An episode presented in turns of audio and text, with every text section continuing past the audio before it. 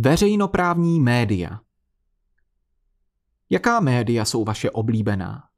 Kde čtete zprávy? Kde se díváte na filmy? Mediální prostor je členitý, protože zde nyní máme kromě televize také platformy jako Netflix a kromě moderátorů pořadů také třeba youtubery. Přesto stojí za povšimnutí přinejmenším jedno rozlišení a to je na komerční a veřejnoprávní média. Komerční je například televize Nova, Prima, Kiss Radio a Radio Beat. Komerční je samozřejmě také Netflix i zmiňovaní youtubeři. Komerční média jsou orientovaná na zisk. Musí tedy vydělávat například na základě reklamy. Veřejnoprávní média jsou naopak jednoduše ta, která jsou placena z daní a jsou vázána jistými povinnostmi. Oba typy médií jsou pochopitelně limitovány zákonem.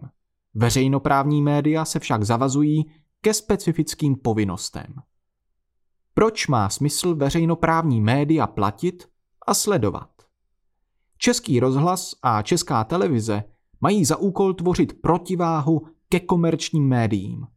To znamená například vysílat svobodné a nezávislé programy, vytvářet prostor pro veřejnou diskuzi, přinášet nestrané a nezávislé informace a spravodajství, vytvářet pluralitní a rozmanitou programovou nabídku, přispívat k porozumění ve společnosti rozmanitostí filozofických pozic, náboženského vyznání a podobně, přispívat k poznání kultury a kulturního dědictví a v neposlední řadě například využívat spisovný jazyk.